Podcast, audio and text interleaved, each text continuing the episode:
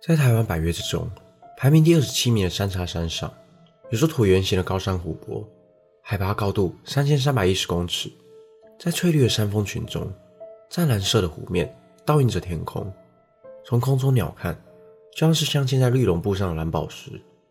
在台湾布农族的部落间，族人们称之为 Siranumas Bom，以此即为月亮的镜子。这个如诗如画的世外桃源，多年来都是一个神秘的仙境，而在此发生过的山难也是数不胜数。大家好，我是希尔，欢迎收看本集的都市传说。今天这集就让我为大家介绍嘉明湖。关于嘉明湖形成的原因，众说纷纭。虽有学者认为，嘉明湖很有可能是在几万年前遭到陨石撞击后形成了一个陨石坑。后来也有学者指出，有可能是地震造成了大规模的山崩，形成了一个巨大的凹陷。直到近年来，有地质学家在此进行调查后发现，加明湖底下具有冰河沉积的现象，因此推翻了陨石坑的理论，推断加明湖。很有可能是在冰河作用之下所遗留下来的冰斗湖，这一说法也大为被学术界认可。然而，加明湖更神秘的不仅仅是形成的原因。时间拉回到一九四五年九月，摧残着全球大半人类的第二次世界大战才刚刚结束。一架从冲绳起航的美军运输机，载着二十多名刚被释放的美军俘虏飞往马尼拉，但却在经过台湾中央山脉时，因为台风的影响。坠毁在三叉山的东北方，而当时正值交接时期的日本警方受美军委托派人进行搜救。日本警方派出了两名警官与三名宪兵，以及八名当地布农族的壮丁前往勘察。经过了三天的长途跋涉，终于找到了失事的地点。不过遗憾的是，包含驾驶员在内，机上的二十六人早已全数罹难。首批搜救队因人力不足，只好先行下山。将此事回报给上级。随后，美军与日本警方达成了共识，决定将罹难者们就地掩埋。日本警方再次号召七十名阿美族与布农族的壮丁，以及二十名宪警人员组成了搜救大队，前往完成此任务。然而，因为沿途的地形崎岖，搜救队在出发不久后就走散了，分成了前、中、后三队。第二天清晨，天气开始剧烈的变化，雨势明显增强。中队和后队的指挥官当机立断，立刻撤退下山，交由前队人员继续完成任务。而当时走在前队带队的，大多都是身强体壮、对地势熟悉的阿美族与布农族壮丁，但再强壮的身体始终抵不过山上恶劣的天气、迷路、失温以及粮食的不足，最终还是让前队的队员们一一的倒下，一共造成了二十六名搜救人员罹难，正巧和机上遇难的人数一致。而这场大规模的山难事件却被遗忘了半个世纪，直到两千年，中研院的历史学者进行了考察，才将此一事件记载了下来。隔年，台东县政府也在三叉山山脚下村落设立了一座名为“三叉山事件”的纪念碑，纪念当年尽忠职守那二十六名搜救人员，以及那永远回不了家的二十六名美军战俘的亡灵。七零年代以后，登山运动在台湾逐渐普及。前往嘉明湖的路线经整修后，也变得越来越亲民。从嘉明湖国家步道登山口入山后，仅有一条登山路线，但离奇诡异的失踪事件却时不时的发生。一九九二年，两名成功大学男学生前往嘉明湖登山，一开始都非常顺利，但下午开始起大雾后，两人随即迷失了方向。入夜后，仍然找不到今晚预计要入住的公寮，但两人早已精疲力尽。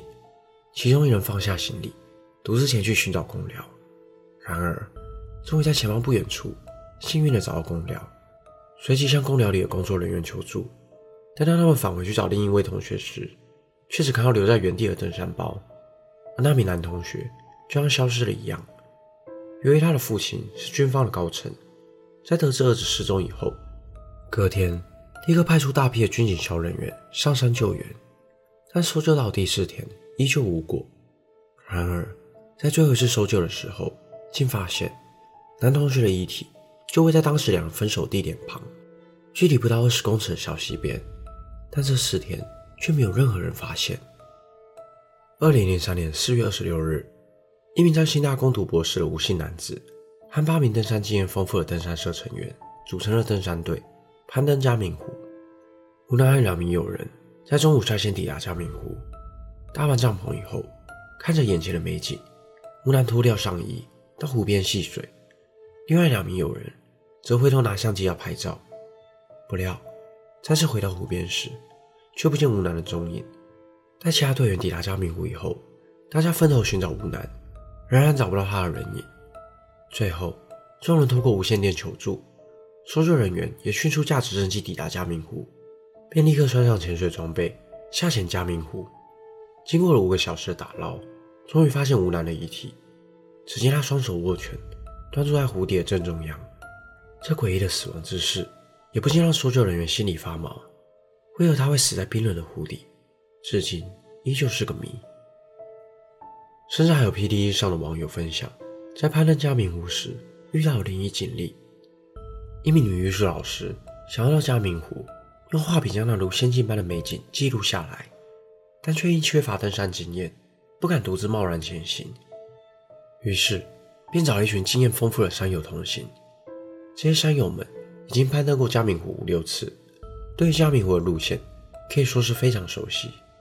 但也许是过度的自信，让他们在下山的那一天没有保留充裕的时间。一行人还没有抵达预定的地点，天色早已变黑。无奈之下，只好找块腹地扎营，待天亮以后再出发。而当晚，女老师到一旁上厕所时，遇到一名外国人。外国人用英文告诉他：“请帮我跟我家人说，我很好，只是有点冷。”女老师以为他是山上的工作人员。便松了一口气，将他带回营地，与山友们讨论下山的路线。途中，他不小心碰到他的手，却感到格外的冰冷。山友们见到外国人后，虽然也感到不对劲，但又很高兴地向他请教下山的路线。外国人告诉他们，有一条下山的捷径。交代完路线后，那外国人便离开了营地。隔天天亮，大家立刻整装出发，根据外国人交代的路线走。但走了一个上午，山友们开始渐渐感到不对劲，因为这条路线越走越荒凉。且昨晚那个外国人究竟是谁，又为何会出现在这里？大家越想越毛，不敢多想。他们立刻原途折返，回到原本驻扎的营地。没想到又遇到了那名外国人，只见他穿着一身破旧的衣服，毫无血色的挡住众人的去路。信奉基督教女老师。拿起胸前的十字架项链，丢向那名外国人。随后，那名外国人便突然消失在众人的眼前。大家都被眼前这一幕吓得目瞪口呆。没多久后，搜救人员便找到了一行人。原来，山下工作人员因为一直迟迟等不到他们下山，便上山寻找。果不其然，一行人真的迷了路。而下山的途中，山友们向搜救人员询问外国人指引的那条路线。搜救人员说。那条路线非常险峻，至今还没有听说过有人成功从那条路下山。听完此话以后，众人都捏了把冷汗。也许再晚一步回头，他们便会永远留在这座山上。这些离奇又不可思议的山难事件，都让嘉明湖多了几分神秘的色彩。或许在这个美丽的仙境背后，有着更多不为人知的秘密。